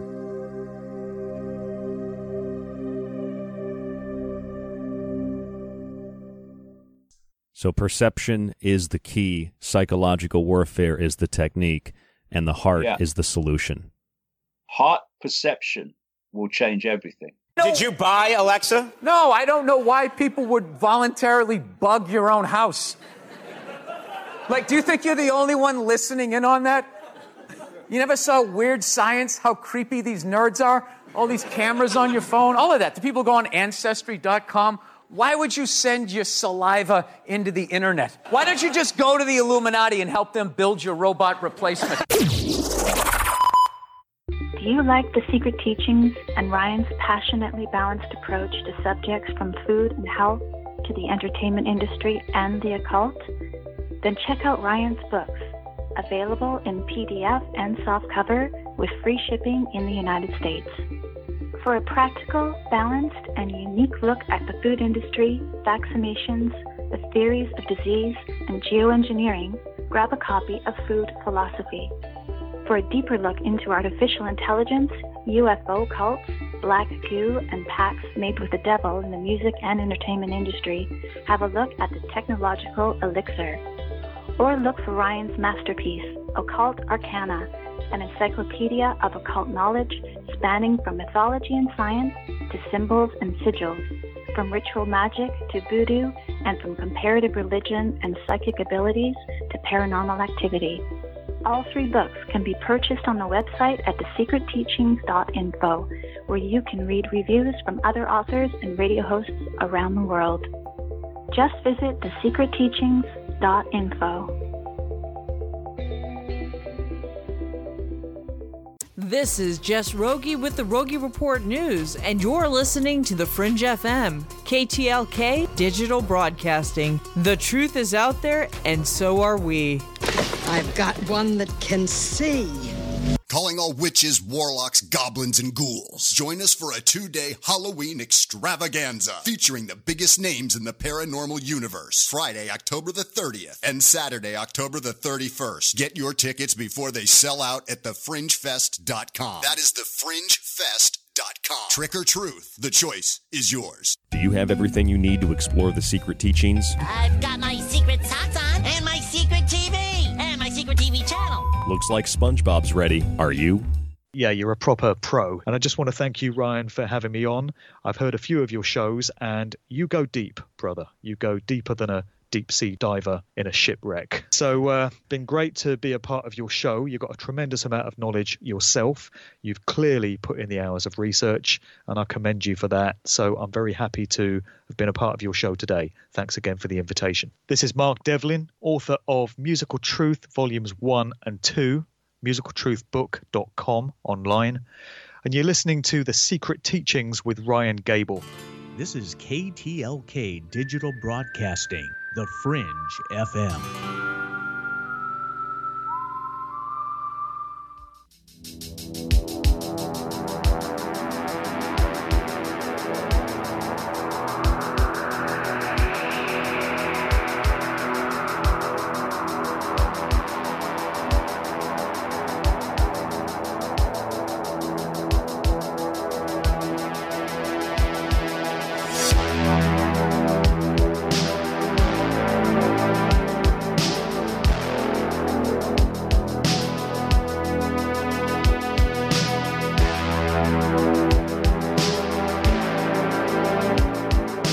I'm Ryan Gable, your host, and you are listening to The Secret Teachings on the Fringe FM. The music tonight by Karl Casey White Bat Audio. You can find him on YouTube. Our website, www.thesecretteachings.info, where you can find my book, The Technological Elixir. Softback and digital. I'll autograph that book for you right here in studio and send it out to you when you purchase a copy. That's the technological elixir at www.thesecretteachings.info. If you see it sold anywhere else, someone's trying to rip you off, it's only at thesecretteachings.info for all the books, food philosophy and occult arcana. It's all on the website. And you know, when I, I wrote that book, covering a lot of the stuff we've talked about tonight, which is just kind of, I didn't prepare for that particular discussion, but it's just kind of coming back to me now. I, I guess my perspective really hasn't changed in regard to what I what I really think about the world around me um, in the like the last three years since I wrote that book and updated it. But when I when I was writing that thing, I was thinking like this book is going to be like the book. Like it's got UFOs, it's got demonic pacts in the entertainment industry, and all the stuff we talk about with music. It's got technology, it's got theology, it's got anthropology, it's got philosophy, it's got history, it's got sociology, it's got economics, it's got all this great material in it. And I got to be honest with you, of all my books, like that's that's the that's in third place for selling. I just I don't understand marketing. In fact, I went to uh, I went to the um, Pine Bush UFO Festival here in New York like a year and a half or two, maybe like two years ago or something. And I was thinking it's a UFO festival, so I'm going to bring my UFO technology book, the Technological Elixir. It's got the UFO chapter at the end. I was, I'm going to bring this book. It's going to sell. So I brought that, and I was like, eh, I'll bring like ten food books and like because they're so big. I brought like seven or eight tech, uh, occult arcana books. And once again, I didn't understand marketing because I go to a UFO festival with a with a book with UFO stuff in it, and the food book sold. I sold out of the food book, and I sold like two technology books. I just don't understand marketing. I don't understand how it works. I, I just don't understand it. But what I do understand is observation. I do understand patterns.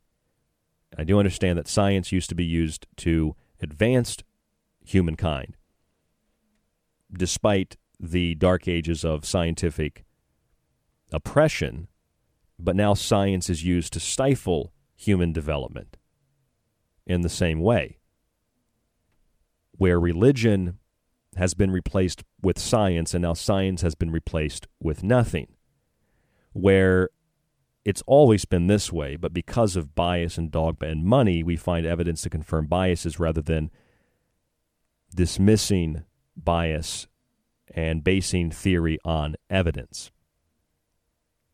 I've been saying that for years and years and years and years and years and years and I, and I came to that observation, that determination myself, and then I start listening to other people. They say the same thing, and then you know you don't feel so alone. You realize, oh, okay, you're not good. I'm not crazy. Other people see this too. All right, other people see this too. On uh, Tuesday's show, if you missed it, we talked a little bit about Halloween. It was our first like Halloween show, and um, I'm going to be doing some other Halloween shows. We've got uh, Dawn and David on the show probably next Wednesday to talk about what really makes you ill. It'll be our third interview with them. We're going to talk about Halloween with them. So that'll be interesting. Um, trying to get Harald Kautz on the show.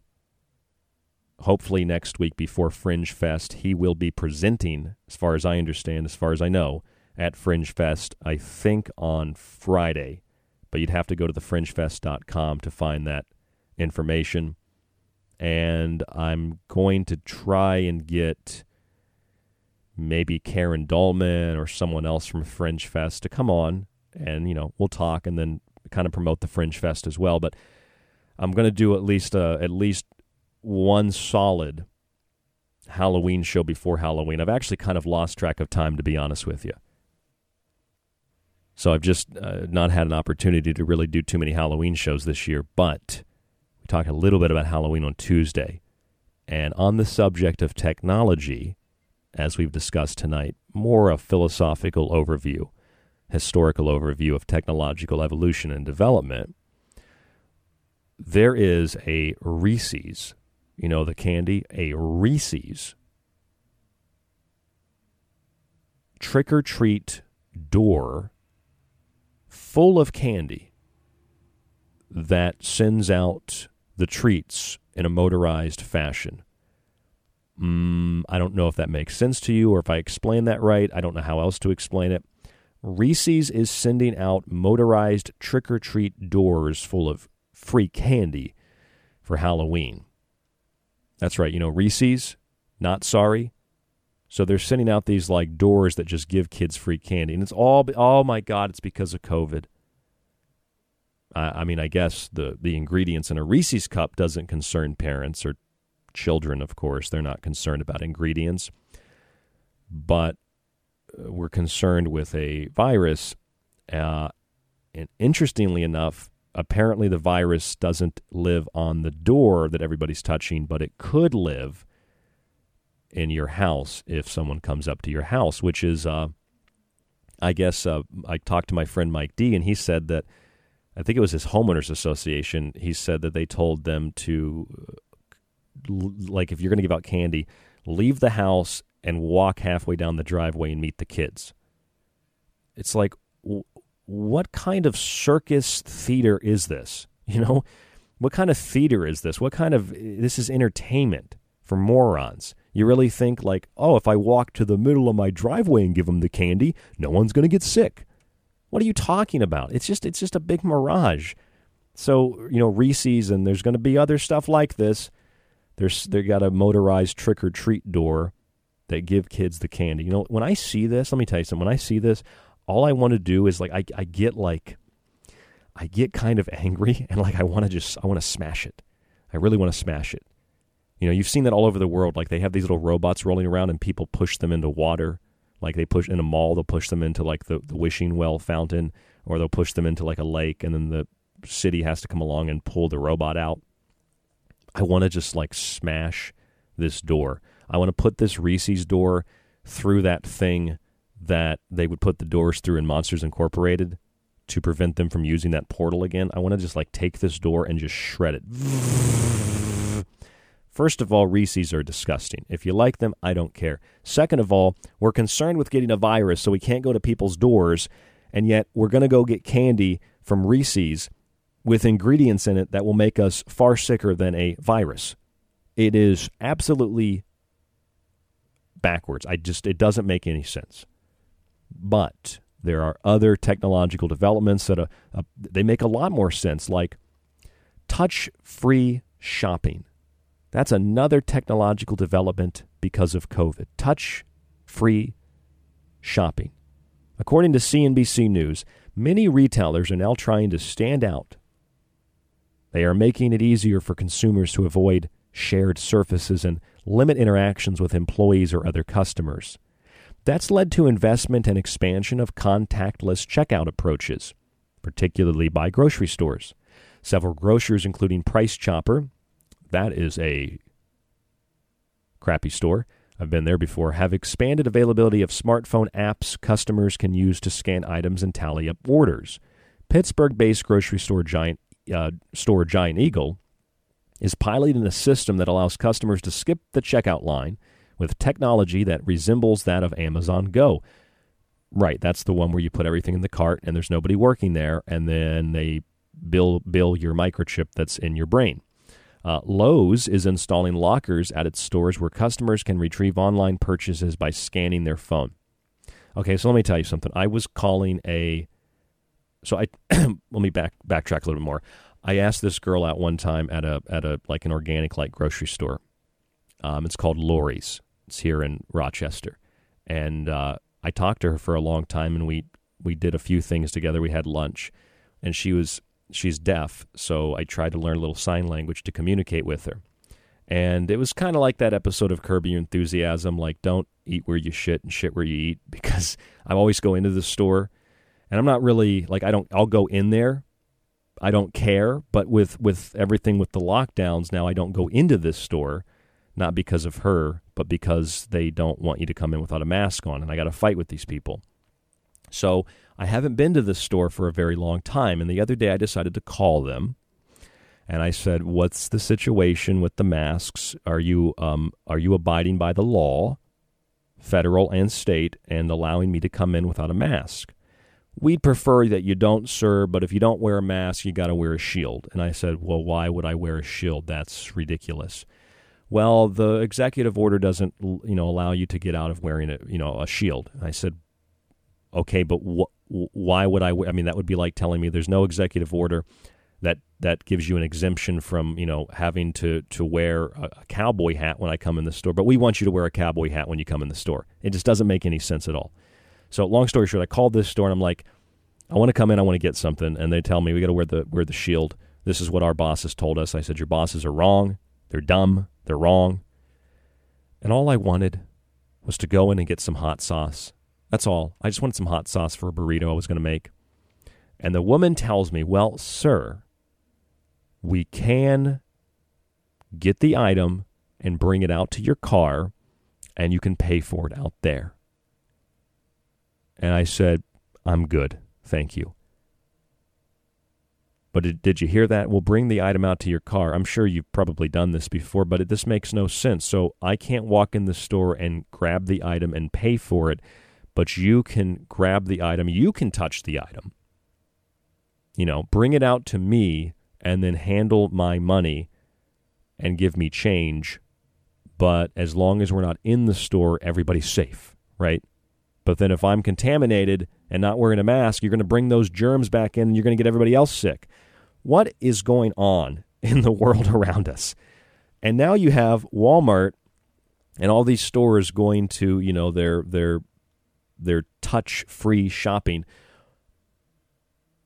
In fact, 2 years ago, Walmart expanded its Scan and Go app where, where shoppers can use the ring up they can use it to ring up purchases with a smartphone um, to its uh, the big super centers. Although Walmart said access to the app is uh, one of the key perks of its new membership program, it, it it's been working really well during you know COVID. Customers shopped online before the pandemic, CNBC says, but a desire to limit trips to stores unleashed new demand and encouraged retailers to roll out new options. The result? New habits. Americans will continue to shop at stores, but they also may schedule curbside pickup just like the lady at Lori's told me. Come out to Lori's, we'll bring you this hot sauce or whatever you want, and then you can pay us. Because outside it's safe, inside it's dangerous, which makes me think maybe I do want to wear a mask to go into the store. If it's dangerous in there, what are you doing in the store that makes it dangerous? Retailers also ratcheted up their use of stores as fulfillment centers. Gap said it doubled down on turning stores into mini warehouses, particularly when people couldn't visit malls to shop. Target said it used stores to fulfill more than 90% of its second quarter sales. I read down this article. I was just kind of, you know, skimming through it, and I came across. I, I was actually looking at a couple of these uh, articles of the same nature, but I came across this uh, this section where they're talking about um, big stores and how it's kind of like safer to shop in what they call an everything store. Here's what the CNBC article said. This is linked up at thesecretteachings.info. Many retailers that have thrived during the pandemic share a commonality. They're big box retails. Retailers. Walmart, Target, Best Buy, Home Depot, and Lowe's have seen sales soar as many customers skipped the mall and shopped at the big box store or website instead. Leaders of Walmart and Target in particular have attributed their success to a diverse mix of merchandise and slave labor. Target CEO Brian Cornell has touted the retailer's role as a one stop shop. In the early weeks of the pandemic, consumers flocked to stores to pick up on pantry staples and hand sanitizer. Fools. But as the pandemic stretched on, they shopped for bikes, puzzles, hair color, and because it's not fun anymore to play pandemic, we want to get back on the bikes and play with puzzles and dye our hair and other items to help them entertain themselves or adjust to more time at home. No, that's not why they're buying bikes. They're buying bikes because they're going back to their everyday lives, but they've just become so nor- it's become so normalized to wear the mask and put on the hand sanitizer that they just go to the store and do that now to buy the things they would normally be buying at Target that are overpriced and cheap garbage trash. But all these sales are going up because of everything stores. Maybe it's not so much the everything store as it is that there have been illegal suggestions and dictums given by governors to shut down small stores because apparently you can't get sick in a Target, but you can get sick in a mom and pop store on the corner downtown in the city you live in. You get sick there, but you don't get sick at Walmart. I mean, who believes this? Who really believes this? And now they're switching as they had been. All these stores were already switching to the digital, less cash, more digital, less cash. Already switching to the, the touch free shopping or whatever it is that they call it. already switching to less employees and more robots. The so called virus was just an excuse to amplify the implementation of that technology. Even the Lancet Medical Journal, even the Lancet Medical Journal, there's a there's a report in there about applications of digital technology in COVID 19. And uh, the conclusion to this report is as follows The integration of digital technology into pandemic policy and response could be one of several characteristic features of countries that have flattened their COVID 19 incidence curves and maintained low mortality rates. In other words, countries that bend, bent over and let Fauci and Bill Gates, the World Health Organization, rape them with no lube. That's where the incident curves were reduced. In the race to contain the spread of a highly transmissible disease, uh, hearsay, countries that have quickly developed digital technologies to facilitate planning, surveillance, testing, contact tracing, quarantine, and clinical management have remained front runners in managing disease burden. Of course, because they all deep throated the World Health Organization. The comprehensive responses of countries that have been successful at containment and mitigation can provide insight to other countries that are still facing a surge of cases. Hint, hint, United States. So, what they're telling you here is all the countries, all the countries that put their hands out and let the World Health Organization and the Bill Gates Foundation put handcuffs on them and throw them into a bottomless pit. Those are the countries that have been doing really great with the incident curves. Do you see what kind of this is like? This is global gaslighting. The countries that do what the global government wants them to do, and the global government's already established. Bill Gates is the science czar. The countries that do, that's what it really is. The countries that do what the global government that's established, that's not completely official, but what the government of the globe, of the world, says to do, well, they'll relieve the restrictions and say the incident curves are down, and it's because of all of these great technologies which were being introduced and crammed into society long before the pandemic.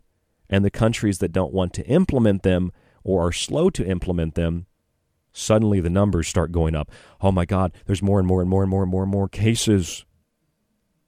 What a monumental scam. Who are these people fooling? How dumb do you have to be to buy this? The countries that do what the world government tells them to do see their incident rates of disease decline. Their society perceptually opens back up. Everybody still has to wear the mask and social distance, though.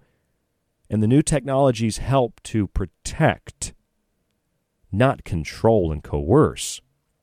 And the countries that are like, we don't really want to do that right now, suddenly, huge surge in virus numbers, huge surge in incidences and in cases. How do you quantify any of this? It's just it's it's pure and simple. It's propaganda. It's literally a global government saying if you do what we say and you take all the technology and the microchips and the vaccines, then it's because of us cramming that into your rectum that you are safe from the virus and we'll lower your numbers down and let you kind of go outside every every couple days. Thank you, Bill Gates. I appreciate it. Thank you so much. I love my five vaccines. And uh, if you don't do that, then they're like, well, see, you don't have the technology. You can't stop it. Literally, the technology is what's inside of the Trojan horse. It's a Trojan COVID. And what's inside of the Trojan COVID is technological tyranny on a level that is incomprehensible to the average person. Incomprehensible to the authors of the most dystopian science fiction novels ever written technological tyranny on a level that China doesn't even fully have implemented. But this is on a global scale. So you've got a virus, people are sick, people are dying, the numbers are up. So do what we say, and then we'll lower the numbers for you. And then you'll be okay. This is the implementation of world government, and it's done through technocratic hands and through technocratic means. Do what we say, and we will save you from what we've created. And it doesn't have to be the creation of a virus, it's just fear, sure. But what's been created is this idea, this illusion that everybody is dangerous, everybody is sick, everybody is dying. We'll save you from that. We'll turn it off from something that we've created. So you're literally you're releasing even if it's all, you know, psychological, you're releasing a problem so that you can come and solve the problem. And the solution, as is the classic problem reaction solution, the solution is here are all the things that you wouldn't do or were too slow to do before cashless society, microchips, breathalyzers at the airport, fingerprint scanners, naked body scanners, all this that you wouldn't fully implement. Just do it, and then we'll all be safe. I don't care if you're sick or you believe or don't believe in a virus. This is the technocracy. This is the application of technology to control, coerce, and to dominate, and to eliminate all perceived forms of freedom. And like everything else, Rome wasn't built in a day, but Rome didn't fall in a day. It's an incremental process. You're not going to wake up tomorrow and somebody busts down your door and asks you for your papers. You're not going to wake up tomorrow and suddenly there's a guy with a weird mustache giving a speech like Stalin or Hitler. No, you're going to wake up tomorrow and the next day and the next day thinking, oh, it's just like it was yesterday. Oh, that's the weird thing I saw in the news today. Now they want us to do this. Well, I guess I'll do it. And then, before you know it, if you look back over the last nine months, two weeks, a couple more weeks, few more days, a couple more months, a couple years, a couple vaccines, and now you're never getting out of it. It's a haunted house. You're trapped in it, and you're never getting out of it. It's your new reality, it's your new normal, and it's all based on the application of technology that is used not to free, but to enslave. And that is the false promise, that is the lie, that is the trick of evil, the serpent, that you can be all knowing and all powerful when you have technology, when you are connected to the technology, when you use wireless technology, cashless payments, biometrics, wires and microchips, video games and computers. You'll be just as intelligent, just as wise, just as all knowing as God. Or in our case, just as all those things as the technology companies that are manufacturing them for you. You'll be all knowing and all powerful. And you decide to take a bite of that technological apple and you realize, oops, it was poisoned, and now I'm going to die. And since I'm already dying, I might as well take everybody down with me and not really care what happens because I'm dying. So there's no consequences truly to my actions. The ultimate consequence has already been derived from the mistake that I made, being deceived by the technological serpent that says, just take a bite of the technological apple. It will give you all this incredible knowledge and all these abilities. And if you haven't figured it out yet, if you haven't realized it yet, um, it doesn't. It just disconnects you from source and it makes you feel less than human. This is the, the the the archetype of the. I mean, you can find it all throughout history. Any example that you want to give, but this is the technological version of the Garden of Eden, and the serpent is asking you to take a bite of that apple, and you think you'll be as powerful as the the tech giants and all the people that have all the information and all the technology. You're not. No. Now you're subjugated to them. Now you do what they tell you to do. And if you don't do it, oops, your country has disease. We're going to have to shut it down until you install what we want you to install. This isn't solutions that are nat- these aren't solutions to a problem that is natural. These are threats and intimidation used on a global scale to coerce and to control entire countries. This is that implementation of a global government. It's all being done through the technological serpent, the technocratic serpent, asking you, begging you, pleading with you, and promising you all these wonderful things. You will be a god. Oh, but you're not a god. You sink lower and lower from God to science and man to the deepest, darkest, blackest, coldest pits of hell. And that's not fear, because recognizing it means we can overcome it. It's a positive thing. If you think I'm a fearmonger, you're not listening to what I'm saying, and you're probably consumed by fear yourself. I'm in a good mood. I think it's positive. I'm Ryan Gable. This is The Secret Teachings. TheFringeFest.com. Use my name, Ryan, R Y A N, to get a discount on your tickets. TheFringeFest.com. www.thesecretteachings.info. If you enjoy this show, you can get a copy of my book, The Technological Elixir, on our website, or you get all the digital books, all the montages, and all the shows when you subscribe for a month or a year at thesecretteachings.info. It's all done through PayPal at thesecretteachings.info. Though we do have uh, the option for checks or money orders if you want to do it that way. P.O. Box 81, P.O. Box 81, West Bloomfield, New York 14585. West Bloomfield, New York 14585, P.O. Box 81. If you'd like to contact us, rdgable at yahoo.com. That's rdgable at yahoo.com. Facebook.com forward slash The Secret Teachings. Tomorrow night, a best of on The Secret Teachings to wrap up the week. And then next week, our Halloween week up into Fringe Fest. A lot of great material. Don't go anywhere. Stay tuned to The Fringe and stay tuned to The Secret Teachings. Five nights a week on The Fringe. Stay safe, stay informed, and we'll talk to you on the next broadcast.